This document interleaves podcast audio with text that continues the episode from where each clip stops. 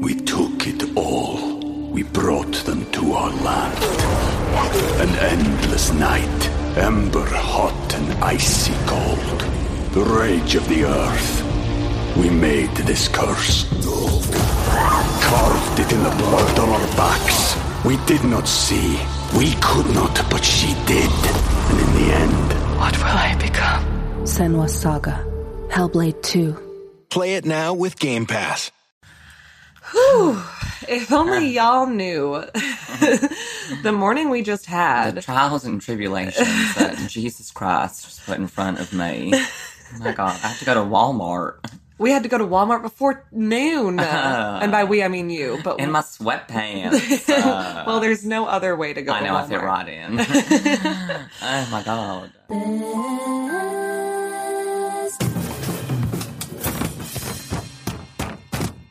Mistakes. Ow. The way that we interrupted our vacation to try to figure out how to record this podcast for you, I swear to fucking God, you better leave us a review. um, so, we're in Vermont in the midst of a 10 day trip, smack dab in the middle of it, I dare Smack say. dab in the middle. Um, one of our microphones cords wasn't working, so we just spent all morning, two hours approximately, um, trying to find a different cord. Going to Walmart to get a cord. Got the cord at Walmart. It doesn't actually work. And so now we're just recording on one of our microphones instead of both of them. And I just want to say, please don't tune out because the second half of this podcast is recorded on, you know, proper equipment. And we're doing the best we can to give you the intro. And it's a very funny episode, so you don't want to miss it just because of this snafu. Such a funny episode. Up top, this episode is us interviewing Dave Ross. Dave Ross is a very funny comedian in LA. Um, you've seen him on uh, the James Corden's show. You've seen him on Corporate on Comedy Central. You've seen his This Is Not Happening set on Comedy Central. Um, you listen to his podcasts, plural, probably. Um, he's one of my dear friends, and he's so funny.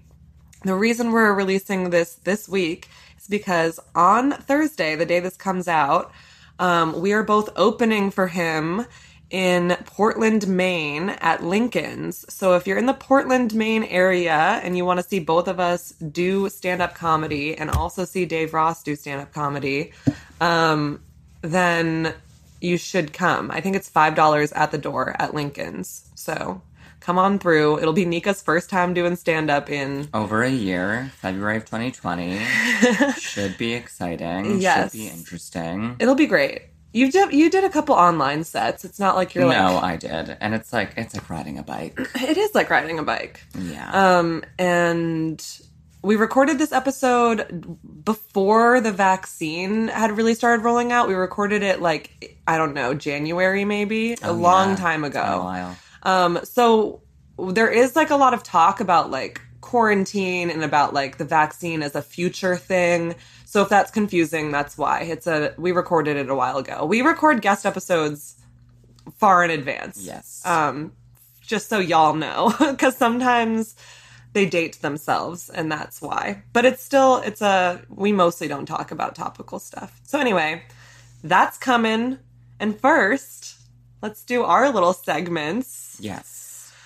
Ah, Nika, Take us away. boy, do you have a doozy for us on your uh, mistakes, keepsakes, hot takes. Mistakes, keepsakes, and hot takes. Um, yeah, so I'm gonna I'm gonna like self edit some of this just to keep it podcast friendly. um, cause some illegal things were involved. Possibly. Yeah. Um Also, just leave names out. I yeah, guess. no, yeah. for sure. Um, so yes, my mistake is that this week I got into a blowout fight, which happened to be way. which happened to be my first fight with one of my best friends. Which is very funny because last week's episode we were like, who's gonna get in a fight on this trip? And we did not think it was gonna be Nika, but here we go. No, and if you don't know me IRL, then you don't know that I am pretty conflict avoidant, so I hate fighting with people. Um, so this was not fun. Anyway, the mistake was was that this very close friend did something that I found particularly triggering, and instead of just saying, "Hey, I found that triggering. Let's talk about it," mind you, we were on a boat, so there was really nowhere to go either. It was a bougie mistake. It was a bougie mistake. um, instead of just, you know, being like an adult woman, the adult woman that I am, and talking to my friend with love and care, I decided to revert back to my 21 year old self and just did something that I knew would also trigger him just as much. But I didn't realize how much it would trigger him. So then it became a really, really, really big fight. Um, Like- truly one for the books like big. like big fight, like friendship, almost friendship ending. Yeah, in the middle of a group trip with In the middle a of a bunch of, other trip. people there, um, Um, including myself. yeah. And I It was not fun for anyone involved. Um, also it wasn't me. yeah, no, it was not on. Um, this was- particular friend, imagine him just sitting right here in Yeah. front of you. you want to come in? Tell your side. Um, and that's who this week's guest is. come on through. um, yeah, so that was my mistake. My mistake was just being immature and petty, and um, yeah, don't be immature and petty with your friends. Yeah. you know, communicate with them even when you feel like they are making you want to jump off of a boat. Yeah. Without but a life also, jacket on.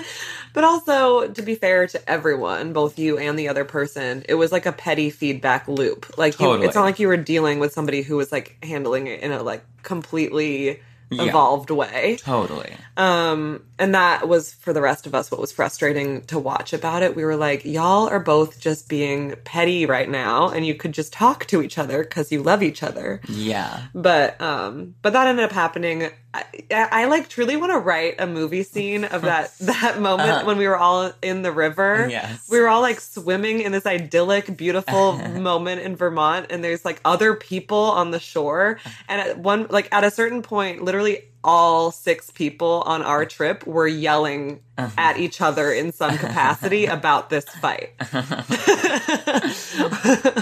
I was like, well, the people that are here right now don't need to tune in for their soap operas this week. they got their drama fix. Oh gosh. Yeah. So that was a mistake. that river was next to a bridge, It was. and we decided to call that chapter of this trip. Water under the bridge. shout out to Jesse who came up with that out. joke. Um. Okay, so then my keepsake is obviously being on this trip, but I guess you know to attach it to the mistake would be um, making up with my best friend, um, and you know the conversation that we had, and just being able to move past that. Because I mean, I don't know, fighting with your friend, like fighting in any relationship, is an important part of being in a relationship that you want to like be in for the long haul. Um, like being able to handle conflict with people that you love. Yeah. So the fact that we were able to get out of it, like, you know, it's annoying that it went on for nearly two days, but the fact that we were able to get out of it rather than it going on longer than that was nice. Yeah. Um, and like having our friends around us supporting both of us and getting us to actually talk and get over it was nice. So that would be the keepsake. Also, Um, what's literally in your hands right now is a keep a, a physical keepsake Oh yeah, for I mean, this trip. Physical keepsake for the trip is Luis Lama. Um, he's a llama that I bought. He's not a real. Don't tell him this, but he's not a real llama. but I bought him at a store in Burlington yesterday, um, and he is now my child. Check out Nika's Instagram if you want to see her newborn. I see Luis Lama. I was not a stuffed animal person as a child, so I am now as an adult. Yeah. um, which is concerning. I think but- we should be naming this um, Elisa Lama. but there's already an Elisa in our lives. Hi, Elisa. Thanks for editing this. Um, and your hot, spicy hot My take. spicy hot take is that there are way too many USB cords out there in the world, specifically at Walmart, and you don't need that many for anything at all. And it's like there are so many for the same thing. Like there are like 15 different kind of Samsung USB chargers and adapters, but not the fucking thing that I needed for the microphone. Yeah. I just think it's excessive. I think we have too much choice in this country. Socialism is the only way to go. Only way to go. I There want be- all the same cans of tomatoes on the shelves, There and I want three all the same cords. Yeah, yeah. At, at, at most, three options of everything that you want. That's it. We don't need more than that. It's excessive. And then you you don't get what you want. all phones and all computers should be able to be charged with the same cords. Yes, I agree with that. And yeah, there shouldn't be more than like two different types of USB cords. Honestly, one is fine. Yes. Truly. our our cord situation with these microphones today has really um, radicalized us. I was on the fence about communism before, but now I'm starting to I'm starting to like what I see. Um, okay. Oh, sorry for coughing, y'all. I have the gay cold. We have the gay cold, which is the most inclusive pride has ever been. a trans woman and a bisexual got the gay cold. we weren't invited to any of their events, but we got their cold. Thank you. Um, uh, okay. My mistake this week. Um, well, I mean, I definitely let that fight get to me more than it should have, which kind of ties into like a greater mistake, which I'm just kind of like still working through and processing and trying to resolve before the trip is over. Not that it's like it's ruined the trip or anything, but I'm definitely like because we're staying at like my house in my state and I'm the one like kind of deciding what we all do and guiding the trip. I'm like taking everything on as my own responsibility, even down to everyone's individual feelings, which is like not something any person can or should take on. Um, there's literally like nothing to be done about that kind of stuff. Unless you're the reason you like someone's feelings are hurt, obviously, but that isn't the case. So that fight I really took on as like my own problem a little bit, which ended up kind of helping resolve the fight because Yeah. when I got involved, that's when shit finally started to not be petty anymore. But it's still not like a good habit to get into of um this trip or relationships generally, which is just like, you know, internalizing other people's problems as your own problems doesn't help really anybody in most cases despite it despite it helping people in this case. Yeah. um but you know, like for everyone else on this trip, it's just a matter of like oh, like where do we want to go today? Or like what do we want to do? Or like I don't feel like doing that. Or like I'm I'm hungry for this. And it's like just very much like kind of personal preferences. And for me it's like six people's preferences inside of me. And I don't it's making me not enjoy the trip as much as I could. Don't get me wrong, I'm still having a great time, but I'm just like I got to snap out of that like codependent mindset. Um, so that's my mistake. Not a big one, but just one to keep an eye on. And I'm still having like truly the best time. My keepsake is, yeah, this trip is, it's been really special. I honestly think that like that fight made us all closer. I do too. so I hate to like make that emotional roller coaster a keepsake, but the results of it have been nice. Um, and yeah, it's just nice to spend time with um, our friends that we haven't seen since our camping trip in May, and to see my family who I haven't seen since last summer, and it's just a yeah, it's a nice time. Um, I'm like, do I have a physical keepsake from this trip yet? I guess I don't. I guess I don't really need like Well, souvenirs. oh my god, yeah, I have a fucking enormous bruise on my thigh, which I'm convinced is from like one of the people here biting me at some point. It's a problem with our group of friends. We're putting our mouths all over each other too often. We don't know what we don't know what's going to happen. We have no regard for the consequences, and it truly looks like um, I've been sexually assaulted. It's a huge bruise on my inner thigh. Trigger warning. um yeah, so my keepsake is this bruise that I'm probably gonna have for the rest of my life. I'm gonna get it tattooed. Um, let's see, my hot take that I just had.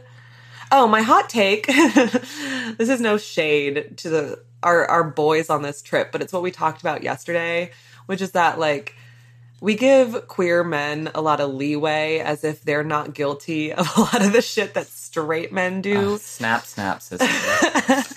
And I just think that if you are a man, you should really check in with how you're communicating with the women around you. Um, there's a lot of policing of emotions that I think people don't even really realize they're doing. And it is, I don't know, it's just a bummer, you know? Like, there's so much of like, I don't know. Whenever someone's talking about problematic male behavior, they're they're like cis white straight men, and it's like I don't know if we need all those qualifiers. yeah, no, just man. Hand to all of it's you. the same thing with like you know whiteness. You Yeah. know, like I I agree with and believe in the like that white women should not be getting so much slack when we're talking about what white men do. I think men in general should not be like getting so much slack when we're talking about what like straight men do. Of course, straight men do it to the other men as well. Like they're at that top of the condescending food chain. Yeah. But it's like the rest of us are getting that runoff and yeah, it's just a bummer. Um I'm loving this trip, but I'm missing my girlies. Yeah, no, I feel that. Love you, boys. If you're listening to this or through the wall, because these walls are thin. but love you. love you. Um. Anyway, that's my hot take. Um. And yeah, it's obviously something that it's not like no women are guilty of like policing each other or being condescending to each other or being condescending or policing to the men around them. I'm not trying to like be like I am nothing but the victim. But oh, there have been a few times that I've been told not to raise my voice. And we don't like that.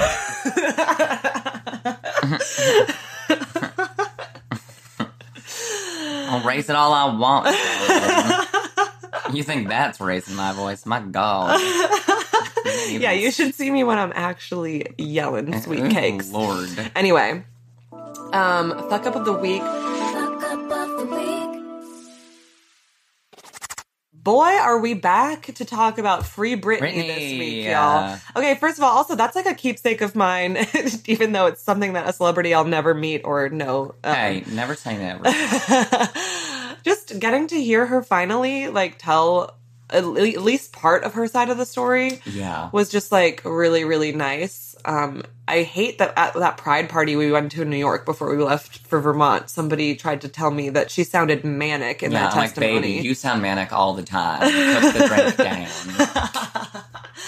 i'm sorry she sounds manic while she's literally pleading for her freedom And while she's life. probably also like trying to cycle off of meds that she was forced onto that Yeah, but irrevocable. also like it's nerve-wracking to No, talk to a judge Totally. I'm just saying, like, also, yeah, you're gonna sound manic when you've been forced to be on fucking lithium, which Yeah, does irrevocable totally. change to your brain. totally Um, Ugh, I love her. I'm so glad that she is hopefully like in the first steps of getting out of this thing. yeah, I mean, so her lawyer, uh, Sam Ingham, last night at like 11:30 p.m., it was reported that he had prepared the paperwork to file to terminate the conservatorship, but it hadn't been filed yet. Hmm. Word. So it's likely going to be filed today or tomorrow, or by the end of the week.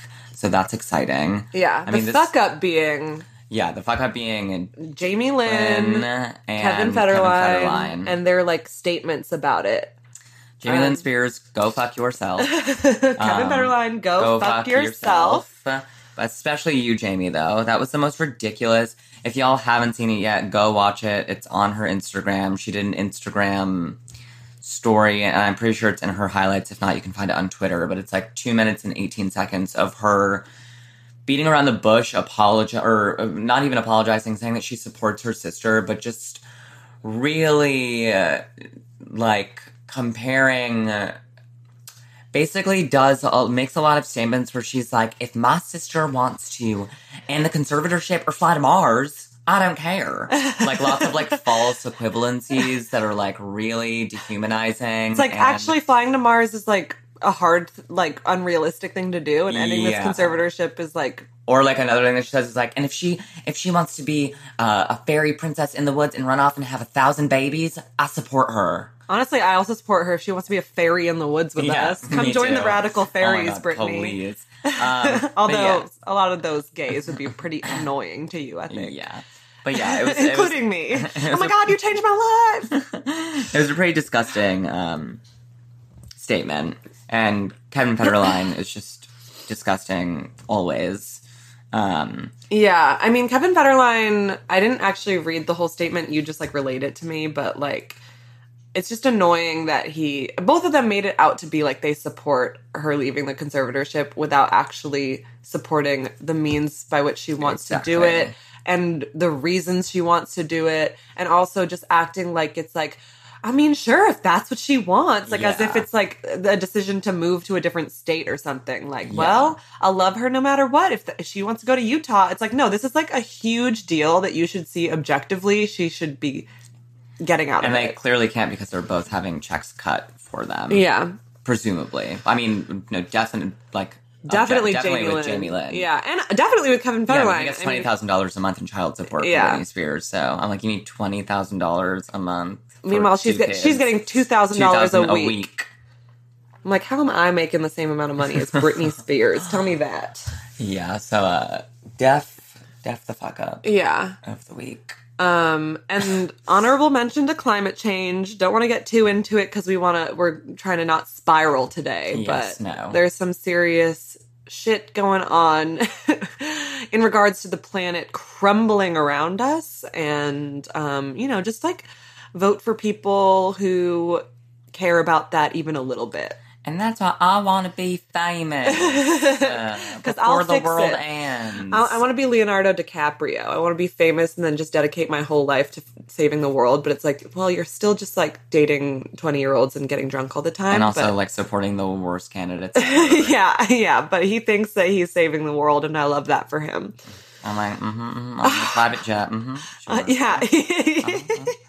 Britney Spears is the only person allowed Oh, to, have, a private, jet. Uh, it's how she deals with trauma. if Britney Spears wants to fucking ruin the planet, that is her right. That is her right. We- we opinion. owe her. Her, uh, the whole planet does. we owe her. That's She- my other hot take is that everybody in this world owes Britney Spears Something. something. She changed Everyone's Well, life. She changed everyone's life. She changed the landscape of pop music, and we don't even have the decency to help her get out of this prisoner situation she's in. She wants to get on a private jet, she can get on a private jet. Miley Cyrus, Kylie Jenner, Leonardo DiCaprio. Just go into first class, please. And uh, just like shout out to the internet sleuths who started this movement two years ago. I mean, y'all are psychotic. Oh my God, But if it weren't for y'all, we would not. This wouldn't even be on the map. Yeah. Um, one of them is my Twitter mutual, Babs. Shout out to Babs Gray. Um, who's the other one? Hold on. I want to actually give them. Um, Tess Barker and Babs Gray, thank you for your podcast, Britney's Gram. That really brought this to the forefront. I know, um, I know I have a lot of mutual friends with both of them in LA, and I would love to really shake their hand and thank them in person one day. But thank you for your service. Nothing but respect for our Britney troops. Nothing but Um, respect. And Britney, if you want to come on the pod one day, Britney, come on the pod. Britney, come on the pod. Um, okay, well, come see us in Portland. yes, come see us. Anna Kendrick, if you're visiting your hometown, come to the show. Um, and to reiterate, Thursday, July 1st, pay your rent, then come on over to the show. just kidding. If your landlord is anything like mine, pay your rent on like the 5th. Um, really just let yourself see that money in your checking account just a couple days longer before you let go of it. Don't pay your rent. Come buy us drinks and stay. Yeah, come Uh, come pay your respects to the best mistakes troops um, at Lincoln's in Portland, Maine. We're opening for Dave Ross. I'm pretty sure it's five dollars, but if it's it's not much more. If it's more than that, yeah, I think I also saw that it's five dollars. yeah. And um, if you're listening to this in the future, just kind of stay tuned. You know, we might be doing some shows in New York soon. Who knows? Who knows? Anya might be doing shows in New York. No, I soon. mean we, I know, I'm joking. I know, I know. Nika. uh, unless you have something you got, you want to tell me about how you don't want to run a show together anymore. My God. Oh my god! Oh no! Sorry, I wasn't even thinking about that. Oh no! Of course, yeah. Also, you're gonna be booked and busy in no time. We're, I know. it was Pride Month. What were we supposed to do? What work? I hope no, not. Oh my god! Okay. Um, our friends are all awake now because it took us two hours to start recording. So But I mean, we- it usually takes them two hours each to get out the door. I know. so it's I bet we're about to go out there and they haven't even started getting ready to leave. I'm sure they have not. chop chop. Love y'all. Love y'all. Um, okay. The audio is about to get real nice, much better. So thanks for sticking around for this one mic situation we did. Um, and tune in next week. Yes. Love you. Bye. We took it all. We brought them to our land. An endless night, ember hot and icy cold.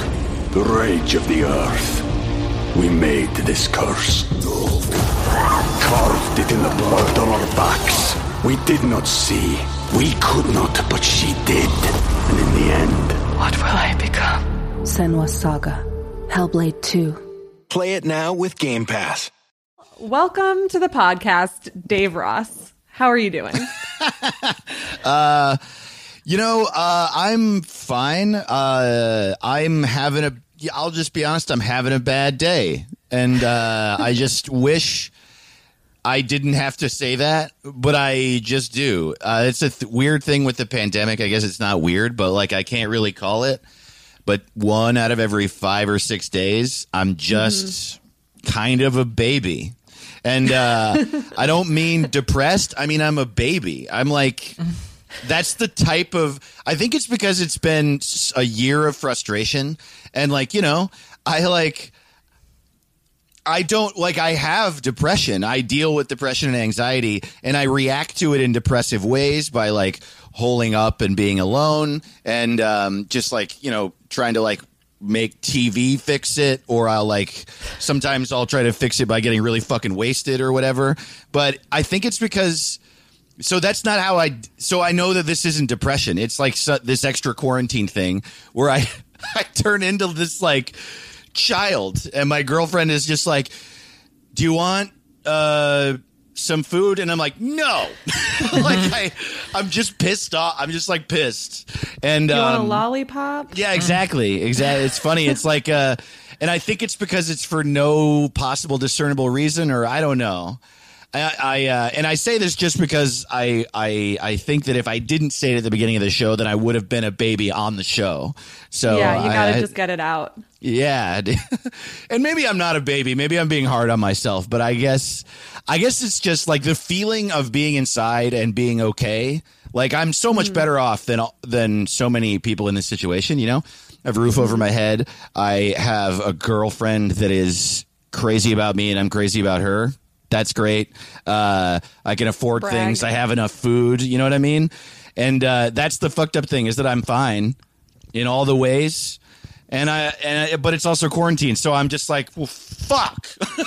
Like, and uh, and I think I'm pissed at myself for having that privilege and still having the like mental bullshit of it. You know what I mean? Yeah. So I'm having one of those it. days. But I'm of course, if you didn't get it, that would be wild. That- I don't get it personally.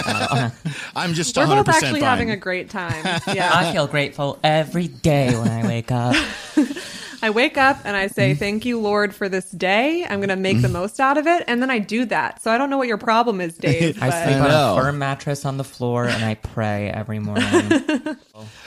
Have you noticed amongst your comedian friends? I've noticed my roommate and I do this, and uh, you know he's like the comedian that I see in person. But um, my my girlfriend has pointed out she's not a comic, and she's pointed out that uh, like numerous she'll hear me on zooms like this. Uh, this this will happen when I talk to other comedians too. That aren't just my roommate. Uh, and so I've like been trying to pay attention, and it's it's real. Like I f- I find conversations with comedians in quarantine are are two people performing at each other, yes, 100%. and it's awful. It's like not, it's like not okay. It's literally and you can see it. Chris and I will be talking and I'll be listening to him and then I'll like I'll go, yeah, uh-huh, or I'll say and then he'll just like bowl over what I me like trying to include myself in our discussion because he has this like prepared statement he's come up with that had to do with the fact that we need to clean the fucking kitchen or something. And uh, he's like, "Yeah, we need to clean it because of this." And I'm like, "Oh yeah, totally." And he's like, "Because you know," and I'm like, "Ah, I have to hear the sentence that he wanted to say." And I do the same thing. It's not a complaint. It's uh, I I don't know if he's noticed it, but I've noticed we like write. I think it's we're so used to having uh, material that we recite, so now our material is just like the stuff we say about life. It Yeah, sucks. one hundred percent. We're terrible I, people. I was talking to a friend, and not in a podcast format, so there was like no reason to be like performing. You know, we were Yeah. just talking, and he said something really funny, and I was like laughing really hard, and I was like, "Oh, dude, you have to make that into a bit." And he was like, "Oh yeah, it it is." and I was like, "Well, don't fucking squeeze it into conversation, then you fucking oh dick." man, that's so lame. But it was, very that? funny. Who the fuck was that? I'm not. uh At liberty to say. I'm not at Oh, liberty man. to say. Um, but I will. I don't. You don't know them anyway, Dave. So it's okay. Yeah, I, well, I'm positive. Not you don't. yet. I want to know. But when you you want to be prepared for when you come across this person in the wild one yeah, day. Anya. Oh, you're fucking. Oh, I've heard of you. Anya told me about you. So Dave, um, yes. what's your what's your relationship with mistakes? I mean, Generally speaking, I would imagine my relationship with mistakes is the same as everybody. I've made uh, so many; it's insane that I'm still alive. In the sense that, like, a couple of them could have killed me, and the rest of them make me want to kill myself. And uh, for sure. I also think uh, I wouldn't be myself without them, and I'm grateful for them. Yeah. You know, and I was like thinking about doing the show, uh, uh, like thinking about what I might talk about on the show, and it's funny, like. I'm. Um, we'll see how accurate this is. I, I'm in, in this uh, place with regard to my own comedy lately. That's different um, than I've been for a long time. I was like actively very vulnerable in my comedy, in my writing, and in performing. Uh, I wanted to, like, I, I've for some reason I got really comfortable opening up when I was in my early twenties, and I think it's because I have such bad anxiety. Like I have bad depression too, but the anxiety is the the one that is the reason for this. I have such bad anxiety, I can't control it, and I had to just start telling people, and so I just started doing that, and I got really comfortable doing it. So then when I started stand up, uh, it sort of felt like sort of a duty, like I could help people by revealing the more fucked up parts of me and the darker parts of me, and so. I've gone through comedy. I've been doing it like I guess 12 years now. I don't think we should count this last year, but I, uh, uh, 12 years. And, uh, and the first decade, it was just like being very vulnerable. As that decade moved on, I got like, I realized more and more that I like dumb comedy more than anything else, and I'm getting stupider and stupider while still being vulnerable.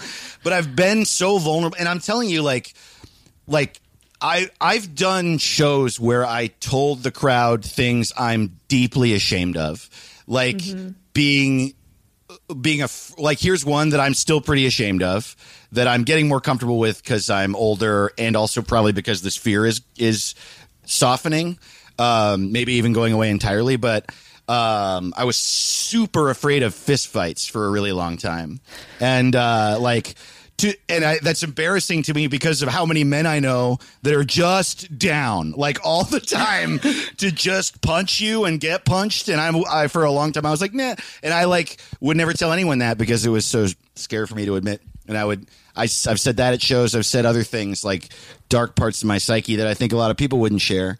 And my point in saying all this is it's an interesting time that I'm doing this podcast now because I don't want to do that anymore. It's either because I'm tired of it or I don't think it's effective or it doesn't matter or maybe I just like dumb comedy and I maybe I want to have my own personal life to myself. But I like if you caught me a year ago, this would have been like, "Oh, I'll tell you a mistake I made." and uh and um and I don't want to do that. So I like, you know, I just this is me saying like I obviously have made a ton of mistakes. A lot of them are my fault. A lot of the stories I could tell, I'm the villain. But I'm not going to tell a story like that today. I uh, I'm going to tell a story in which Alabama is the villain. Uh, Hell yeah.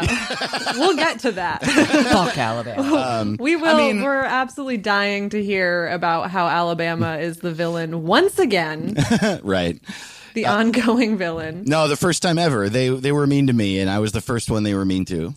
oh yeah, no, you're special. It's Sorry, not really mean to- Alabama. It's more stand up comedy, but um, but yeah, I don't Stand-up know. comedy well, there's is your the first villain. mistake doing stand-up comedy in Alabama.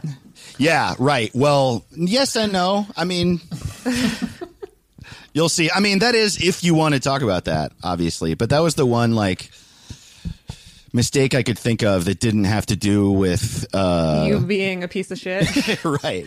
Yeah. But, I mean, trust me, we get it. I mean, we like signed up for a podcast uh, where we divulge mistakes every episode, Yeah. and I'm already coming up against a wall of like, how much do I want to like just keep airing what an asshole I am? right. Totally. so we we are getting we are I I would say we found an uh, we're starting to find a nice um, sweet spot with being dumb and vulnerable, kind of like what you were just saying. We're pretty dumb on this podcast. Yeah, I'm a fucking idiot. We're not 100. percent I don't have any thoughts. Yeah, in my and- We're not one hundred percent airing shames. I'll say too. I, I'll never. I like both. I, I I have an EP coming out next year, and it's called "Vulnerable Idiot" for this reason, and that's all I want to be is a vulnerable idiot. Uh, Yeah. And uh, but yeah, same, and probably. I don't know. I think the reason I gave that little speech I just gave is that I didn't want to just not just like go into a dumb mistake story and then have someone hear me talk and be like, does that dude think he's never done anything wrong? No, no, no. That's okay. Like a lot of this podcast is dumb mistakes. Sure. Our our like mistake from history that we opened with is Ashlee Simpson li- lip syncing on Saturday Night Live. If that Oh, gives you an idea of That's like fun. the caliber of mistakes we're going for. So don't you Yeah, worry about This is being not like a New York Times. Yeah, we're not trying to to gotcha. podcast. We're just trying to have a good time and acknowledge that we're all fuck ups, you know? Wonderful. Um, so we're just gonna open with a quick segment. We do this, um, we do our version of this in, in the intro, but we want to hear your version. Great. It's called um, mistakes, keepsakes, and hot, hot takes. Mistakes, keepsakes, and hot takes. Ooh, I like the rhyming. That's how you, know Um, it's a segment because it rhymes. so just from this week, and it can be as trivial or as big as you want it to be. What's a mistake you made this week? What's a keepsake that you're going to take with you, like a triumph, a, a small victory, and then a hot take from this week. wow. Um, holy shit. You can start with the with whichever, whichever one speaks to you most. So I can tell you a mistake I made this week. Is like so I um I have t- two two podcasts. And uh I also have uh I basically have three because I have a Patreon where I do bonus episodes of my podcast, but that's the bonus episodes are just me talking for 30 minutes. Um, and that's obviously different than a podcast in which you interview people. So I have three podcasts and the, and the, uh, the Patreon one of just me talking. I, um, I feel, you know, because people subscribe to my Patreon, I feel uh, beholden to them with good reason. I, I literally am. They pay me for content, and um, the promise is a bonus episode every week. And the the thing is, though, that I really I'm oddly good at just talking alone in a room for 30 minutes, and that scares me a little. That's kind of bad. That I don't need any stimulus in order to speak, um, or so I thought. I was pretty good about it. I started doing this um like a month into quarantine and uh and it turns out though that I I do need something in my brain and I need to not feel that bad. And I've been in a bad emotional place this week. But I felt beholden to uh, my Patreon subscribers. So I recorded two bonus episodes because I had been procrastinating and delaying. So I recorded one at the beginning of the week and one like a day or two ago to catch up, and they sucked. I had nothing, and I had to like keep stopping and being like, "What am I even talking about?" And then like start re-recording, and then like I ended up just like like I said, I've been so open about my mental health and my emotionality that that uh like some of the people that are fans of mine, if not most of them, are here for that, and so I do feel feel sort of comfortable just talking about that, but it just ended up being a podcast where I'm like, guys, I'm sorry. I don't know. I can't. uh, this is bad. I feel sad. The depression is eating me alive. I don't know what to talk about. And so I just, the mistake is like, I did work when I wasn't in the state of mind to do work, and then I made it bad, and it just made me sadder. and then I had to like just take a full blown day off to, uh, to recover. So your Um, fans paid you for your therapy, is what you're saying. Yeah, exact. That is that describes stand-up comedy perfectly. Ellen other than the- say that. Other than the payment part these days, I will say. Oh, but, sure. And a but lot the of other Patreon, days. you got paid in a lot of other days. Yeah. But um, And I'll also Yeah, well- say in that same breath, uh, the keepsake is as a result of that is I got like a bunch of messages from fans that are like, "Hey man, I love Mm-hmm. your album. I love your podcast. You're all good. We have bad weeks. I still liked the episode. You're great. We love you." Like uh yeah. So I nothing I- like a little a, a slightly public meltdown to get the kind words that you needed. totally. What's funny too is that I don't even know if if they necessarily even recognized it. It was like it was mostly just like the messages what I'm saying is I would have thought the messages would be like, "Hey buddy, listen. here's several paragraphs about why you shouldn't kill yourself." Cuz I thought from my perspective it was really bad, but they were all like, "Hey, it's great." Also, and then they had some commentary on a dumb thing I did in the show like that's the funny thing to me. Like whenever I feel like I'm losing it uh, or I'm like so obviously having a bad time, nobody nobody seems to really pick up on it. And there are plenty of other times where I don't think I'm having a meltdown and everyone's like, "Are you okay?" yeah. Like, have you ever had a good set? And I once crushed at my old show, Holy Fuck, had the best set, and I was having a quote meltdown, but I was just getting really worked up and leaning into it. And I'll never forget mm-hmm. Paul J, a friend of mine, came up to me and was like, Hey man, are you okay? And I was like, Dude, I murdered. I'm great. this is like the best night of my life. It's the equivalent of people asking you if you're tired when you're like feeling fine. You're like, Totally. uh, no, but No, just ask? ugly. I Yeah, Wow. just unwell, I guess. Um, what about your hot take? Oh, wow. Um, I'll say, by the way, something cool that's happened to me in quarantine. I've always been bad with takes. I don't like. Uh, it's one of the reasons I hate Twitter because I feel so fragile about my opinions on things that if anyone says anything, I'm like, ah, whatever you say. And, and uh, that has changed in quarantine. I've like, I don't know if it's like anger at the government or anger at another part of the government. uh, I'm just so mad at the mayor and cops, and just I'm so fucking mad that I like don't care. I guess, but um, yeah. Yeah, I will say I have noticed that as your friend that you're like much more you're putting your like opinion out there more and I'm like here for it. oh great, that's cool. I like it. Yeah. Yeah, I think that's another. Yeah, I'm. I'm. Uh, something is evolving with how I interact with comedy in the world. I, I don't know exactly what it is, but uh, this is part of it. The thing is, though, that I don't know if I have a take that's that hot. I just. I It does- like. it can be a lukewarm take if you want. You know what? I I will say this. I um I'm trying to think of of a, a take that maybe other people wouldn't have shared. I I I was watching, you know, um, Joe Biden's uh, cavalcade of cabinet, like his weird like live showcase show of everybody who's in the government now, which has never happened before in my lifetime. And just like, can you believe it? There's an energy secretary, and like I appreciate the diversity side of it, obviously, and I am interested in knowing that we have a real government. So maybe that's why he's doing it. Maybe he's but like every other president in the past has never been like i'm gonna one by one introduce the entire world to everyone i've appointed i would much rather than like hearing about. I did want to hear uh, the Secretary of the Interior, the the Native American woman.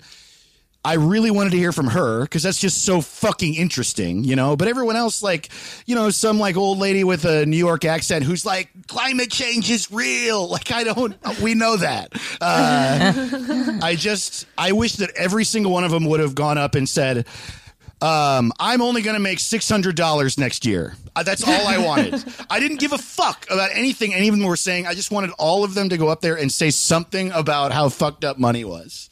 And that's my hot take. Like, don't talk about anything else until we talk about poor people not being poor anymore. Yeah. Uh, and this is why I think my opinions are coming out. Is like I'm just so angry. We just Yeah. are so. I, I remember being 12 and hating capitalism and just writing poetry about it in high school. You know what I mean? I just remember being like, yeah, I'll get them. And I fucking didn't even, some middle class kid. I was want for nothing. Everything was fine except for the fact that I wanted to die. and, uh, um, and I was yelling about it. And now it just feels so real. And so, Yeah. yeah, my, my hot take is, is somebody do something. That's a, I think, honestly, a brilliant hot That take. presidential slogan. Yeah, somebody do something. Dave Ross, 2024. Somebody on- do something. Put on hats. anyone do anything would be great. and it's just it is sort of interesting to be like, yeah, I'm glad that that uh, Black Lives Matter and the movement for Black Lives held Biden to having a diverse cabinet, and I'm glad he has a diverse cabinet, and I think it really matters. But I don't think anything's a priority. Until we figure out people not dying from this disease and people not being fucking hungry. You know what I mean? Like, yeah. Oh, I'm so upset. I, I could cry. I'm just so upset. I mean, People are same. you walk around LA. I love LA. I love it here. It's home. And uh, that we've always had a really bad housing problem.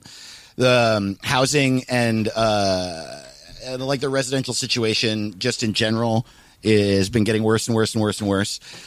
But now, like Echo Park Lake, which is a beautiful place to hang out, there are always some people without housing there, like some tents here and there, and uh, and that's just how it is.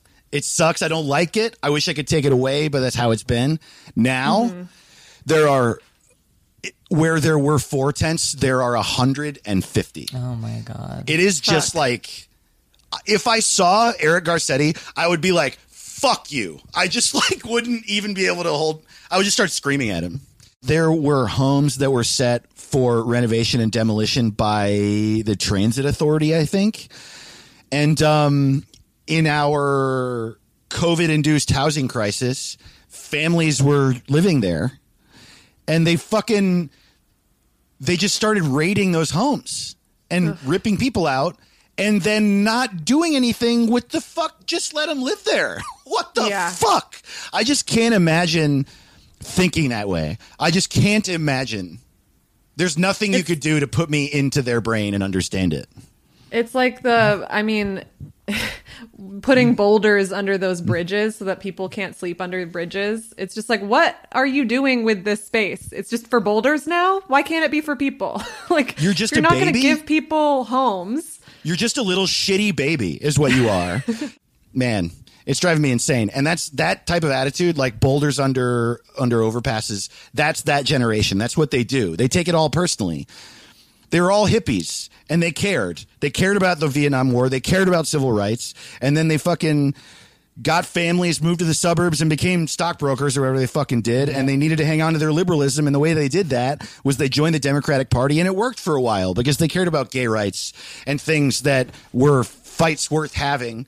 Uh, but what they didn't notice was our economic system just fucking crumbling and their children not being able to even have a chance at having the life that they had. They did nothing about it, and here we are. And they're like, "Why do you hate us? Because you fucking didn't do anything."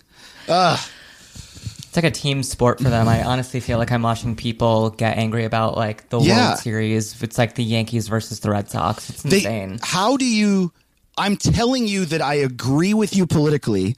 How are you mad at me for not being in your party? That's insane. Yeah. Yeah.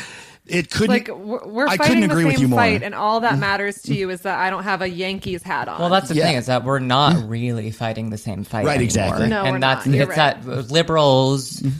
Especially older liberals, don't want to admit that they're not fighting the same fight as us because if they did, they would go insane, realizing how much they have molted over time into being someone they probably would have hated when they were like 30. Yeah. I also Right. love too that like our parents and grandparents generations like told us uh, told all of us like the the older you get the more conservative you'll get and it's like our generation like millennials how old are the oldest millennials like 40 now Yeah. Thir- I'm one of and the, youngest oldest millennials. and I'm one of the youngest. I'm 25. Okay. I'm like the cutoff. And like we're, I feel like we're all getting more progressive and like more lefty the older we get now because we see the way things are crumbling around us. And the Democrats uh, just do nothing. Because here's the difference. They think that you get more conservative the older you get because in their world, your life gets more comfortable the Well, older yeah. you get. Exactly. And that's not Right. our reality, you know? and uh, I, you are 100% right. And I know this isn't what you were saying, but I'll also say that it's bullshit to get more conservative as you get older because your life gets better. That's stupid. Yeah. That means you're a bad No, I person. agree. I 100% agree. of course you do. Like, Oh, oh, yeah. well, my, well, my life is better now, so there's nothing left to fight for. Bye, guys. Let's keep things like how they are I- right now because my life is good now. So keep it this way. And it's sad to say, like a lot of leftists are that, and I like, I that I don't know. I mean, when things start to get better, we're going. I mean, we're going to experience our generation doing that too, and I'm hoping that it's. It, like it feels very real right now, so I, I'm hoping that it's not as many people become apathetic the or the equivalent of an apathetic Democrat. But I like I remember I was hanging out with somebody once who it was a good friend of mine, and they got mad at me that I it was in the 2016 election. There was a, a California proposition to tax cigarettes. Every pack of cigarettes two dollars, and I was a pack a day smoker at the time, and so it took the cost of Marlboro Lights from eight bucks to ten bucks, which is hard for me. And uh, but I voted for that tax because that money was going directly to roads and schools. And it was one of the few taxes on the ballot that was for that. And it's like, how do you vote against that? It's not. I'm the one smoking the fucking cigarettes. I'm. I might as well try to help. You Yeah. know. And uh, and this person was like, I can't believe you voted for that tax. And they're one of the most lefty people I've ever met. They were like, I didn't vote for that. And I was like, Why didn't you vote for that? And, and they were like, Because I smoke. And it's like, Well, then you're full of shit. Listener mistakes. Okay, so we're gonna read a um a listener mistake. Uh, do you want to read this one? Just read the one. Don't read after two. And we're just all gonna kind of unpack it together afterwards. Great. This is from Irene Fagan Marrow, cool. friend of the pod. So, it says I might have cleaned up a murder scene question mark. In college I used to work at this fancy hotel on the coast of Maine during the summers for like $8 an hour. It was hell, but I worked with one of my best friends and we drank the booze people left in their rooms, which was very Blue Crush vibes. Anyway, during my first week ever, I ran into my manager in the hall and she was like, "Just a heads up, room 304, room 304, we'll never forget the number, lol, has some blood in it." And I was like, "That's fine. 8 an hour is deaf enough to deal with blood." So I go to the room and there was blood in the bed. Looked like someone had a heavy period. Cool. Put the bedding in the laundry bags and moved and moved to the bathroom. Noticed it smelled weird in there and then turned on the lights and saw blood everywhere. All in the shower, splattered behind the toilet and on the mirror. Like so much blood. I figured my boss knew what had happened since she had clearly been in the room already. So I sighed and scrubbed that shit clean. Like sparkling clean. I was in there for over an hour just scrub a dub dubbing what I believed to be human blood. Then when I saw my manager again, I was like, hey, sorry I'm behind on my rooms right now because that blood took so long to clean up. And she was like, there was more blood besides in the bed? And I was like, yes. And she was like, oh, weird. So, like, not sure if I cleaned up a murder scene or a miscarriage or what, but it haunts me to this day. Um, Holy okay. shit. What? I like. Go ahead. I was just saying, they gave me a big visual to that episode of The Handmaid's Tale in the last season where she kills Chris Meloni. I, I don't watch The Handmaid's Tale because I am living in a nightmare already, but I Really believe brought me to that. I don't remember that, and I've seen all of that show. How many? It's when she um she goes to the hotel towards the end of the last season, like the the brothel, to ask the bartender if he'll loan her his plane to get the children out. And then Chris Meloni, who plays the commander in DC, sees her and tries to assault her, so she kills him. And then the ah. Marthas come in in the morning and are like, "We're gonna clean up this crime scene because you're a badass." And then Kate Bush, uh, a song by Kate Bush, starts playing. Mika remembers this frame by frame. I do. It's a Yeah. great episode. She, she kills Chris Meloni with, implausibly so, a pen. I wanna. I wonder if Irene, if this was a mistake on your part, or if you like covered a good murder. You know, like a murder that somebody, like somebody murdered their abuser or something, and like you helped them get away with We it. We find out that it was. Oh, never. That's dark. Not even actually. what were you gonna say? I'm not gonna say. It was Okay, great. Even too dark for me to say. That's how you know it was really dark. I, you know, I'm trans. I can say it, but yeah, edit it out, please. Isn't like Yeah, I not think one our of those problem was more situations. that it was just really fucking awful to think about. Yeah. Listen, you think your brain is fucked up, Dave? I'll live in mine for a day. Five minutes, really. Yeah, Yeah, I- I, I think wanna that we say should that- we should guess who w- was murdered there. We should write a list. I think that's what we should do. yeah. No, this I is a want to. Netflix series waiting to happen. I think that it was a I think that it was, you know, in in a TV show where like the main character like snaps and like you know kills the person that's holding them hostage but Mm. for whatever reason that means they're going to have to go to jail now and then like they're waiting for like weeks for them to just come be collected cuz they know they left a like crazy crime scene behind and it just never comes and they're like I guess I got away with it, you know? That's Where- what I'm picturing. Where did she work?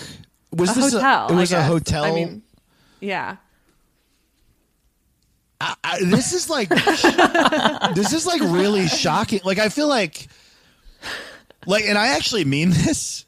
Uh I feel like she should tell whoever the police are in that area just because like someone might be researching a disappeared person. You're like I actually Yeah. like Unsolved truly like you should definitely tell some authority that you cleaned Yeah. up blood because they might that might like be a missing piece in a story. I don't know. Like, wow. That could also, if that ends up being like, you know, a, the missing piece in a really famous story, this could be Irene's like big TV credit is being on the documentary, being like, yeah, and then I cleaned up all that blood.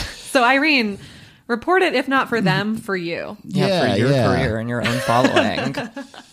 Wow. Um, I think it's been literally years since then, so I wonder how useful that'll be to anybody. But um, yeah, one of my favorite Irene stories of all time. I'm glad she wrote it in because she did tell me that once, um, and I was like, "Can we read that on the podcast?" because that is absolutely wild. Um, so yeah. Anyway, any any last takeaways from the murder Irene covered up? Just that that like definitely was not a miscarriage, Irene. yeah, the splatter really Yeah. does that for me. It's definitely yeah, not I don't know how no. many miscarriages involve flailing. Uh, just like winging your blood all around the bathroom, but Blood I on don't a know. bathroom I've never mirror. miscarried, so who a projectile miscarriage. yeah. Pregnant, the birth scene in Twilight. oh my god, she covered up a twilight birth. That's what it is. yeah. That's what it Okay, was. Dave, on that note, take us away on your best mistake. Tell us why Alabama's the villain. Best mistake. Um, it's not. Uh, you'll see. It's not really. I here's the thing about this story. It's going to take a second to tell, and there are going to be a. I would say at least two times where you're like, this does not sound like a mistake. The- Why? When will this become a story about mistakes? Because because it's honestly this is one of my favorite stories to tell in stand up because it's one of my favorite things that ever happened to me that also resulted in this one like crazy consequence I couldn't have seen coming. I um so on my first tour and I mean this this is one of my favorite nights ever in stand up but I never could have seen that coming. It felt like it was going to be the worst. I my my first tour ever. Um, it was two months. I drove my car the entire U.S. I like went through the South out to New York uh, from LA and then back to LA through the Midwest. And it took like a month to go the South route and then uh, a month to go back through the North route. And one of the sh- shows I did, I did a Monday night in Huntsville, Alabama. And, um, and I like it's funny, you know, we we've like talked some shit about Alabama, but but I kind of don't like doing that because I've had great shows in Alabama because I know now after having toured that like obviously, you know, there's racism in the South. No one would argue that. But if you're going to a comedy show in Alabama, uh, especially like an alti comedy show where I'm the comedian, you the the the fact that you found that at all probably means you want you like you're pretty fucking liberal and you want to go see something that's not the norm, you know. Um, there are it's a lot more complicated than that, I guess is what I'm saying.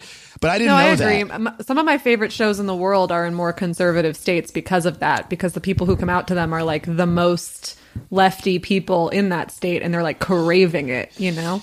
Totally, or like, or or craving culture, or craving something just weird, or whatever. You know, some Totally. something that isn't just the uniformity of of the place. Um, and yeah, I did.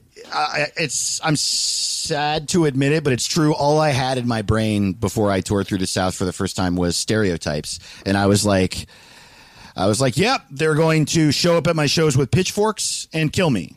Um, because it's going to be just like high school. They're going to look at me. They're going to know that, um, uh, they're going to know that I f- that I feel very feminine, and they're going to punch me. uh, they're and they're going to hate that about me. They're going to call me slurs. That's how it's going to be. And um, especially since all my material coming up in LA, and like I said, I, was like very vulnerable. Half of it was about me like pouring my heart out. The other half was about gay rights and anti misogyny, like treat women well. I I like wondered if I was gay for a long time. I had a bunch of material about that, and uh, and I going through the South to these places I hadn't been. It's also in unideal comedy situations. I wasn't doing clubs. I was at the whim of the promoter, um, because that's well, that's like the type of rooms I came up in, you know, and um, so there's a lot of like variables. And at a comedy club, honestly, there's probably more likelihood of people being conservative or or not uh, into that stuff. But there's also a system in place for telling people to shut up or you can get kicked out or whatever. So I'm nervous and I have all this material about gay rights and questioning my sexuality and stuff like that. And I was like very afraid. And I was like, well, but I have to do this material. I have to every set make sure to do the material because if I don't, I'm a coward and I don't want to conduct my life that way. That would be so fucked up. Why did I write this shit if I can't do it everywhere? That's bullshit. So, um, I, uh, I get to Huntsville, Alabama, and the venue is this bar called the Sports Page. And um, it's one big room. It's a dive bar, one huge room, and the show is free. So anyone can come, and there's no separate room for them to go into if they don't like the show. And so I know all this, having thrown shows, how that's a recipe for disaster. That's like that's just like setting me up to get screamed at because people just show up at the bar on a Monday. Why would they think there's a comedy show there? They get a little drunk. They don't like something I say. They can't leave the room and they don't have to. So they're just like, fuck you. And then no one cares. And I'm just like panicking, you know? And, um, the room is fucking packed. I cannot tell you how packed it was. So many people in there, rowdy and wasted, and there are six comedians before me on the show, and I'm doing 45 to headline and close, and I'm like panicking off stage. I'm also like, you know, like I'm, I'm, like I said, I'm terrified of fighting, and in my head, everybody loves to fight at bars in the South, you know, and uh, they're gonna hate me. This like, uh, this this fucking just this like softy who's screaming at him that he's gay. You know what I mean? Like they're just gonna kill me. And uh, and so, but I was like, well, the the only way to cope with this, if I have this much fear, is to just wade directly into them. and all the comics before me were having a tough time because they were rowdy. So I walked on stage and I just started screaming at them to shut up. And I started screaming at, at them to shut up while saying, I'm from LA. I don't give a fuck about you. I'm fucking gay. I'll suck your dick. I don't give a fuck. Fuck you. And I like, I'm just like screaming my, my intense liberal beliefs and screaming how soft I am and how feminine I am and how this is going to be like this. And they loved it. They like loved it. And they're, they're like hooting and hollering at me and they're yelling roll tide and war eagle and i'm like fuck you i went to usc go trojans. Suck my dick. I'll fuck any of you. I don't care. Like just really and it, it got to a point where i had like we we really it's one of my favorite shows I've ever done. Uh, we I we worked into this rhythm where they were just with me, and uh, and I could just be like, all right, shut up, shut the fuck up, shut up. I'm to do a fucking bit. And then I would do a bit and they would be quiet. And then as the bit moved on, they would laugh. And as they laughed more, they would get rowdier and they would start hooting and hollering again. And then by the end, people are standing up and clapping and laughing and yelling roll tide. And I'm telling them to fucking shut up and sit down and I'll fight them in the parking lot. And then I would be like, all right, shut up. I'm going to do another bit. It was, it was beautiful. Like literally one of my favorite moments of the show is I'm yelling go Trojans, which is objectively, that's probably the biggest risk I took. The now, no, looking back, knowing how people are people and people are generally accepting of what you say if you're looking at them and saying it, uh, especially in a situation like that. In Alabama, the only really dangerous thing to say is probably "Go Trojans," like because I'm yelling "Go Trojans" and they're yelling roll, "Roll Tide," which is Alabama football, and "War Eagle," which is Auburn football. And I remember very specifically me yelling at them, people yelling Roll Tide, other people yelling War Eagle, and this one guy yells, Go Gators! And someone just shoved him off his bar stool. they were like, not in, you can't like Florida football tonight, I guess. And uh, so it's such a great, like an amazing show filled with such energy that I got a standing ovation. And I don't think I ever have actually gotten a stand. I think maybe some version of it has happened to me other times that I'm not remembering, but like it was like I'm like I love you guys. Thank you so much. This was one of my favorite nights of my life. And they all just like shot to their feet and they were clapping and screaming. And I walked off. My pay for the night was 200 bucks. It was a free show. The bartender paid me $300. He loved it so much. I later found out that so my promotional photo that I used for that entire tour was a picture of me wearing a shirt that said legalize gay.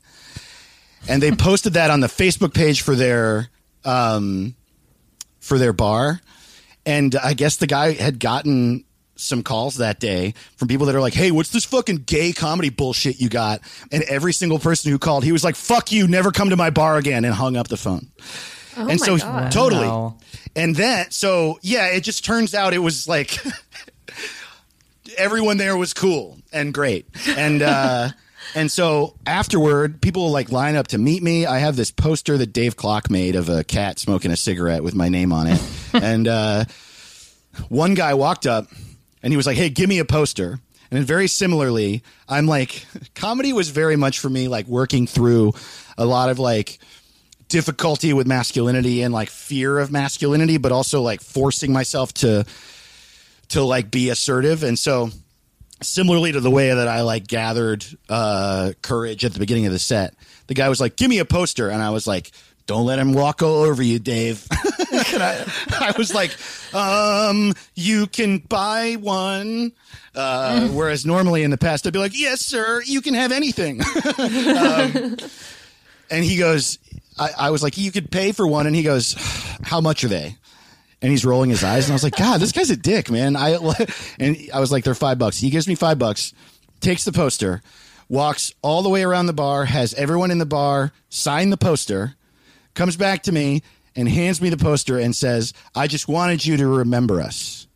Oh my god. And I was like, ah, can I give you your five dollars back? And he's like, no, dude, it's fine. I, I would love to support you. And so I have that poster framed in my house. Oh my gosh, that's beautiful. Yes, truly beautiful, and I think my favorite show I've ever done.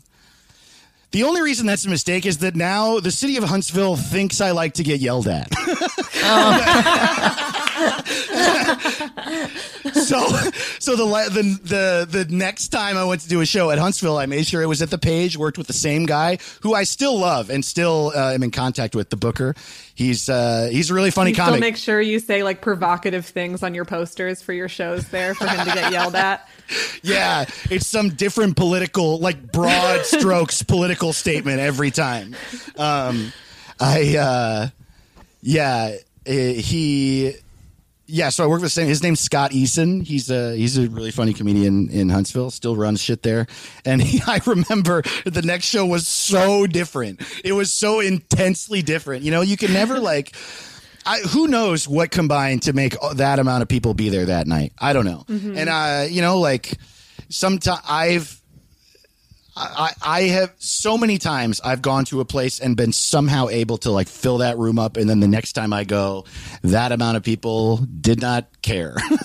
uh, and so, and it's not a statement about the city or the venue or my comedy or me or the place. It's just like that's what touring is like. Sometimes it's like that, you know? And so Yeah. way less people came the next time. It was about a third full, the bar. And, uh, and there were just there were people that came to see me and I remember them from the show and they were kind and I was happy to see them. And we had drinks and we talked shit. And then I got on stage and they were just like hey fuck you. And they're just like yelling at me. And it doesn't work if the bar's a third full and the energy isn't like I'm not afraid anymore. I don't have the kinetic energy of a person filled with anxiety. I just mm. was feeling the love of the town that I like and I went up there and I was just going to do my jokes and I'm sure I would have talked to them a little but it was like aggression from them right away. Scott the booker's sitting in the front row and just every like 5 minutes he's like, "Hey, shut the fuck up." Shut up.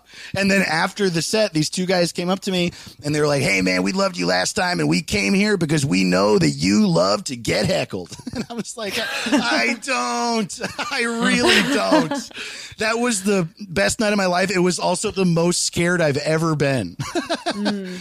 I would much Yeah. rather have an even keeled evening with some nice laughs and a couple handshakes. You know, you can only have a fucking uh, a full blown panic attack that results in a standing ovation once or twice in your life. Yeah, and it's probably not going to happen at the same place. Lightning doesn't Yeah. strike twice. Totally, and it really does. Like it really, especially doesn't work in a in a empty room. Like you, I mean, you know, you just can't get a crowd moving if they're not all packed in close to each other. The shows are just, it's just different. It can still be fun. Uh, It's just more intimate and it's harder to get those kinds of laughs going. So it has to be more chill just by nature of there being less energy in the room. One of the one of the hardest times I've ever killed in a situation where I, it was like I was fully set up for failure was I was headlining a room in Arizona that was like way too big for the number of people that came. And Sure. also I was a year into comedy and shouldn't have been headlining this show. And there was like way too many people before me. Like it was too long of a show. And so it was like not only are there only 10 people in this like conference hall sized room, but you just watched like s- six to 10 other comedians like bomb their faces off to you guys. And now I have to do 45 minutes. Right. It was like absolutely crazy. And I kind of did the exact same thing you did, but in, in that situation where I just like, yelled at them. I yelled at them to participate. Right. And I was like, this is my first time headlining and like on the road and you guys are going to like it and you're going to come to the front row. Everybody in the back is coming up front. And like, oh, and the, the other thing that was super high stakes about this show is that my ex-boyfriend who I had not seen since we broke up and who had moved to Arizona since we broke up, that's the show he came to see, even though I had like four shows in Arizona that week. And he came to that one. Of course. And I was like, fuck. God damn So it. I, I do beg to differ that sometimes a small crowd, you really can harness that energy, but you need the same amount of fear. You need the same amount of fear, and you didn't have it, but I did. That's true. My ex Right. was there, and he was judging. I did So have a, I did have a, Work A- with what you got. I had something like that happen. It wasn't fear I had. I was like filled with like despair and anguish at one show because I, in Pittsburgh, the first time I ever did stand up in Pittsburgh, I had just seen my grandmother, uh, and it was the last time I saw her before she died. And it was, she had become like, she was in, in, basically a vegetative state. So like, she couldn't talk. She could only squeeze my finger, and she's like uh, perfect to me. She was always she was the one I loved the most, and so it was like I just like went and had my heart broken, and then I went and did a bar show in Pittsburgh that didn't have a lot of people there, but it so it was re- and I'm like laying into them that way, and I. I bring it up because of this. I very distinctly remember this crowd not really entirely vibing with what I was doing. Um, and at one point I looked at them and I just, I just looked at this crowd and I said, I don't give a fuck about any of you. like, just like, I just like, it's like, I think the meanest, most dismissive I've ever been on stage, but I didn't tell them why. I didn't tell them how I felt. I was just like, I don't give a fuck about any of you. and even these people that like had been heckling me, they were like, damn. and then um, this comic who's really good, who I'm still buddies with, went up after me and just destroyed. Oh my god, that's the worst too. When you think it's the room and someone just does it, and you're like, oh, Wait, was it was it the like main? What is that place called in Pittsburgh? John John Dick Winter's place. oh, it wasn't that place. It was too long ago. That hadn't opened yet. Okay. He, Never mind. I was gonna say the one time I, I performed there and there was almost no people in the crowd and I had like it was like a two you know there were two shows back to back and everyone stayed you know for both shows which was weird Shit. so Yeah. so I like had to just do different material and I didn't really have that much else prepared because I was working on new stuff so for the second show I just talked at them about how being in Pittsburgh made me felt feel like I was in This Is Us on NBC uh. and they were like we don't we don't get that like they were all people who don't watch that show and I still Yeah. just talked to them about Mandy Moore the whole time and then I got off stage with not one laugh I did once Yeah. end my own show early because the crowd sucked so much, and like told them I was like, "Yeah, you guys fucking suck." So I'll be at the bar. um, uh, bye. Like I ended the show like 15 minutes early. I was like, "Bye," because not a single person was laughing or smiling. But then when I walked off, like. Not there were like 15 people there, and like nine out of the 15 came up to me to tell me how hilarious I had been, and I was like, "What the fuck is wrong with you? Like, I, I told one of them, I was like, great, next time you're at a comedy show, please laugh if you think that someone is doing a great job. yeah It was very strange. yeah wow. It's also the first time I did comedy on Coke, so that also a- really added to my mood. you were like fuck this Yeah, I was like, I'll coked be at the bar Yeah. I'm gonna go do bad Coke in the bathroom because I'm a glamorous comedian. show business baby Show, that's show business. Man, I wonder about that a lot. The those people that think it's funny but don't laugh. I really I don't know what to do with that. so weird. It's so weird. Uh, I was like, "What do you? What the fuck do you mean?" Uh, And I had just started doing comedy, so I was like, "Is this what crowds are always like?" And then obviously not, because the next night people were laughing really hard. So I was Yeah. like, "I guess I just got." A weird, and it was like a crowd of like white women in their like 60s and 70s. Because that was like my fan base in my hometown. Were like old white women who'd bring like their faggy grandsons who were like, you should hear this girl's house joke. Um, like would bring their like half out of the closet grandkids to my shows. Um, so they thought that I was hilarious, but like then they get home from your show later and they're like so anything you want Yeah. to talk about but they just didn't laugh. It was so weird. It was it was very disconcerting. I Yeah, will. I mean- can I take a guess at the pe- who the people were that didn't laugh? If and um, tell me if I'm wrong, but this fr- this from my own experience. Were they like young cool people? And I, the word "cool" I use loosely, but young people who think they're cool. Is that who it was that wasn't laughing, or was that No. also old ladies? No, it was just like that night was pretty much only. It was a majority of like old, wi- older and old women. They were the ones not laughing. Oh, the okay. young people that were there were the ones that were laughing, but there weren't that many. The reason I You were asked like, that is "Fuck that this." my show in LA is like it's in a cool neighborhood at a cool place, and the word "cool" I think you know what I mean. It's like uh, hip Yeah. or whatever, and uh, I'm not really. I'm whatever. I'm somewhere in there, but I'm not like a hip person, and neither is Matt, who I run it with. And so it's not like that's some sort of fan base I have, but the show does have it a little. And it's I've always thought it was so funny. Like we get all types of people at our shows, and we have a great crowd who are like into it, who are like forgiving, but also it's not easy. Like you have to actually do well. You know, you actually have to really try. Um, But I can almost guarantee you when someone shows up with a fucking floppy hat or like, or like fucking um, like face tattoos, but you know, not from having a difficult life. you know, like, um, I'm like, this person's gonna suck. I can almost guarantee it. And there's because maybe this isn't a thing in New York or where you're from, but I like there's this thing in LA where it feels like people go to comedy because it's cool to go to comedy now, but it's also for a certain portion of that population not cool to laugh. Or they don't think it's funny or they just think it's cool to be there or I don't understand it. But it's just this certain brand of like hip person that uh it's like we should go to comedy. We love it. And then they sit there and they just fucking stare at you. And Yeah. uh I don't know I can't yeah, but it's I, not thought- their I fault feel like they're they're like they're consuming comedy more than they're enjoying Yeah, it. like a fucking art critic. It's so annoying. Yeah, they're Yeah. trying to like leave. you know they're trying to like decide how, what they think about it more than they are like having a good time. right Which I'm like, that's fine. If you're gonna do that, that's fine. But like, be out of my view. Sit yeah, in the sit in the back. back. sit in the Yeah. fucking back uh, like in a chair. Like, please don't stand. I don't need to see you. That was not my experience. I mean, I started doing stand up in my hometown, which is Providence, Rhode Island, and there aren't cool people there. Um, Oh, and also, there's man. like, and there's also Wow. No comedy mm-hmm. scene. Like, mm-hmm. there is like one comedy festival that I heard about once I had moved to New York.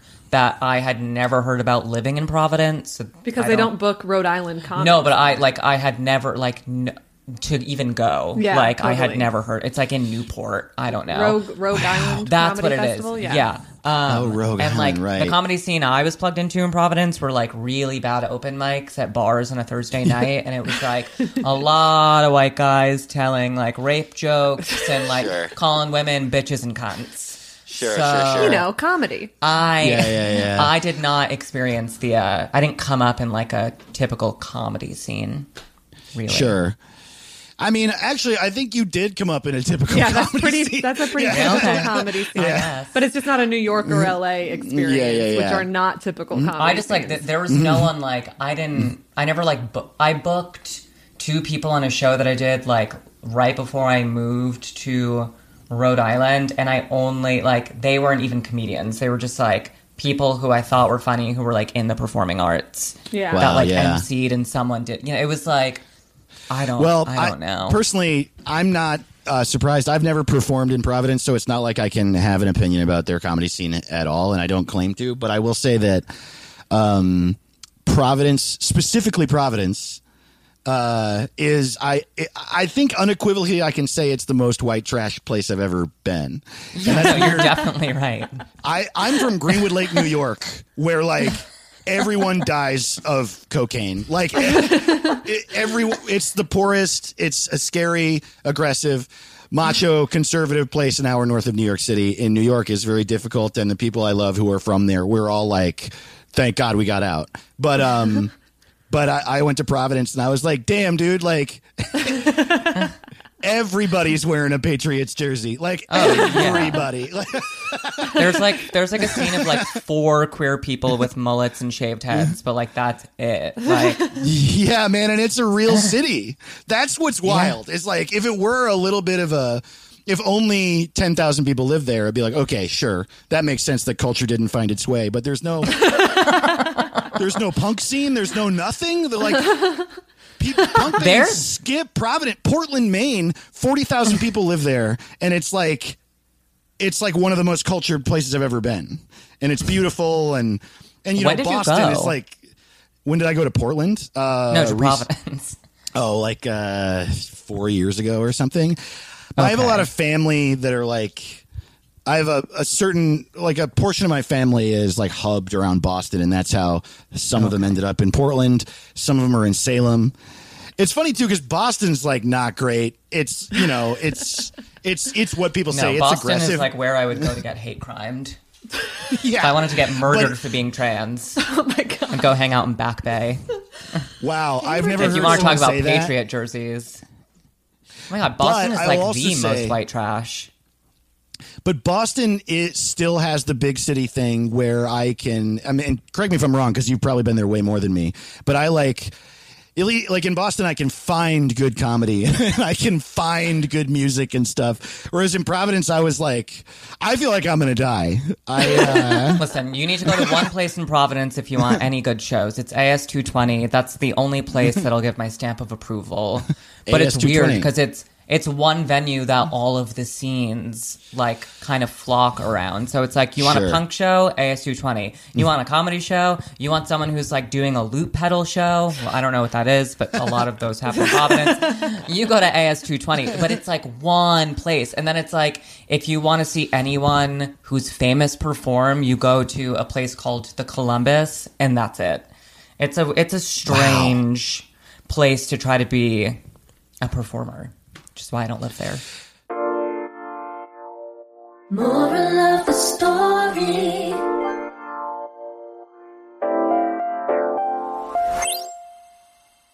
So, what do we It feel like the moral of these stories is for us? How do we wrap this all up in a bow? I mean, I would say the moral of your story, Dave, is uh, be more intentional. Be be be more. I think be more like assertive and intentional with how you want people to treat you. I guess because if you like, if you give people an inch, they're gonna take a mile. That would be. That's my Yeah, opinion. I agree of with that, that. scenario. That's that is absolutely true. Though I'll also say this: I am very grateful for that experience, and so I guess like. I guess it was like a little bit of an unfair story to tell because in the grand scheme of things, I don't think it was a mistake. I think I think the mistake I made was less um, o- opening myself up to that level of interpretation. Which, like, you know, I, I don't mean to shut you down because you are right. Like, I No, me down, definitely set myself up for that. And and watching that in life is definitely a good idea. And so yeah that is one lesson. But then another is like uh happiness is fleeting and you can't temper your expectations. You know what i mean? Just because so like i think yeah i think the mistake i really made was um expecting it to be that again Yeah, you can't like bottle up one experience and like pour yourself a glass of it whenever you want. It's, Totally. It has to just happen. totally yeah Yeah. and uh y- And legalize gay. yeah yeah Oh, no, make gay illegal again, please. Uh, I know the white the white gays are getting too confident. I'll all say the that. Gays. That's when we lived in a traditional country, but, you know. yeah Me- Yeah, and maybe yeah. if you clean up a murder scene, report it. no, totally. Like I, I still think that that she should report it. I think that she should right now. I like that is a truly shocking story to hear. Who knows? Maybe she did report Yeah, it and she I just agree didn't tell us that. about it. I mean, fuck the cops, but also please report that because some mother in like mm-hmm. Who the Attleboro, Massachusetts, is wondering where her missing daughter is. Do you have what, what? You got podcasts? You got things to plug? Tell us your things. Yeah, I have two podcasts. I have a podcast called Good Heroin where I I do I don't know different bits. It's just a comedy show. I interview people, we do bits, I do my own shit, and then I have a another show with Caleb Signing called What's It Called? That's really stupid. Like I like Good Heroin, but What's It Called is it's like my favorite. We every week we come up with a new name for the podcast and then we just we don't call it that though. That's the concept. We come up with a podcast and then we don't start that podcast. That's all the show is. It's so stupid. Um, and I have, you know, merch and I am like on social media and stuff. And kind of what I tell people lately is, uh, I, if you like me, if you think I'm funny, I really appreciate support. We are all broke. So, uh, doing it by following on social media or liking stuff is good. Or if you want to do it with money, you can buy albums or stream stuff or whatever. And kind of that's how I feel about everything. Like, I hope that you are going out of your way to support those that you like more than ever, but also all types of support help, monetary or otherwise, uh, because we are all clearly in this together. Just us. Now more than Uh, ever. yeah, You're- now more than ever. You have the beginning ramblings Mm-hmm. of someone who's about to start an OnlyFans. I love that for you. You're like, Uh, I- anything helps if you want to support uh, monetarily is fine. I know you're not actually going to. I'm not. You don't need. To, you don't need to respond. Yeah, you know what's funny though? I talked to you about any this. kind of way. You did talk to me about more than three it, well three that i can remember but i think it's more than three and this has never happened to me before um, numerous gay men have been like do you have an OnlyFans? uh, which is really interesting. I don't know why now. I don't know why. Well, what. because everybody has OnlyFans now, Oh, I guess everyone's that's like, why. okay, so who else can I see naked that I've I always see, wanted to see I naked? I see. Yeah, yeah, yeah. It's I like asking someone one. if they're on TikTok, you know? Like I just Sure. want to see want to see more of your stuff. Wow, that's funny. That's true. It is just another type of social media now. Yep. That's so interesting. huh. Um Well, yeah, that's me. My website's davetotheross.com, and you can find links to all that shit there. Hell freaking yeah. We bleep out everything that he plugged. We're like, we'll, we'll unbleep your plugs when you start a only OnlyFans. Can we please bleep out white trash so no one knows what we're actually saying? I think that would be so funny. Thank you, Um, Dave. this has been great. This was I so hope- fun. I- Thank you guys for having me. I hope me. you don't feel bad anymore. I don't. I felt bad, and now I feel good. Yay! Yay! Yeah. Well, this has been an absolute treat. Um, and it's been so great to talk to you.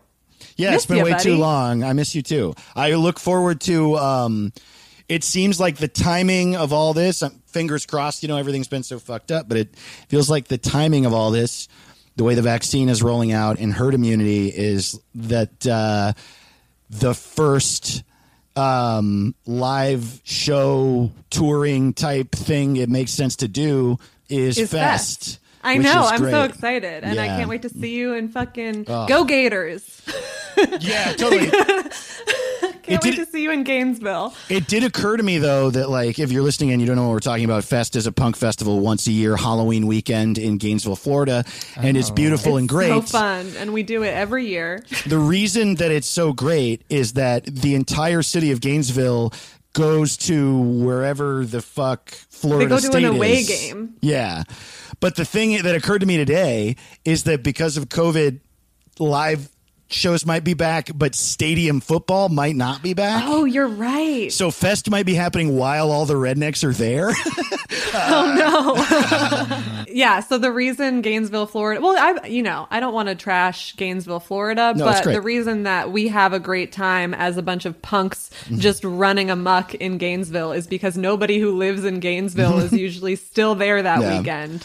Um, so this might be the year we find out what it's like when we're all together in a city. We're Yeah, all we'll forced see. to share the city together. Either way, it'll be uh, fun. I mean, I've been to watch. Gainesville. You're just gonna come. I'll get I'll get Nika on as a performer. Oh, yeah, that'd be great. We'll yeah. Okay, thanks, mom. Anya's my talent manager. I've also been to Gainesville during Not Fest and had great a great show. So I fucking love Florida. Yeah, it's uh, it's well, like we were talking about before. Like people who who want to go to shows are like fucking into it in Florida. Mm-hmm. I uh, at least in my experience, comics who started in Florida will tell you a different story. But uh, um, yeah, no, I'm so Hell excited. yeah. I'm excited at the like because that's yeah, Fest is like my favorite in every way. Yeah, me too. So to It's come back, I'm gonna like book a tour around it, and uh, yeah, I'm excited. So I'll hopefully see you then. Yeah. Yeah. I'm excited. Yeah. Um Thanks for having me. And keep in touch, pal. Yeah, Don't be a stranger. But I'll see Yeah. you at Fest. Yeah. it's happening. I'll see you in the past. All right, Dave. months. Um, this was great. Just uh, drop the audio in that folder I sent you, if you don't You mind. it. You got it. and you're uh, a, a treat and a delight. You're a loser. Bye. and you suck. Bye. Bye. Thank you guys so much. See ya.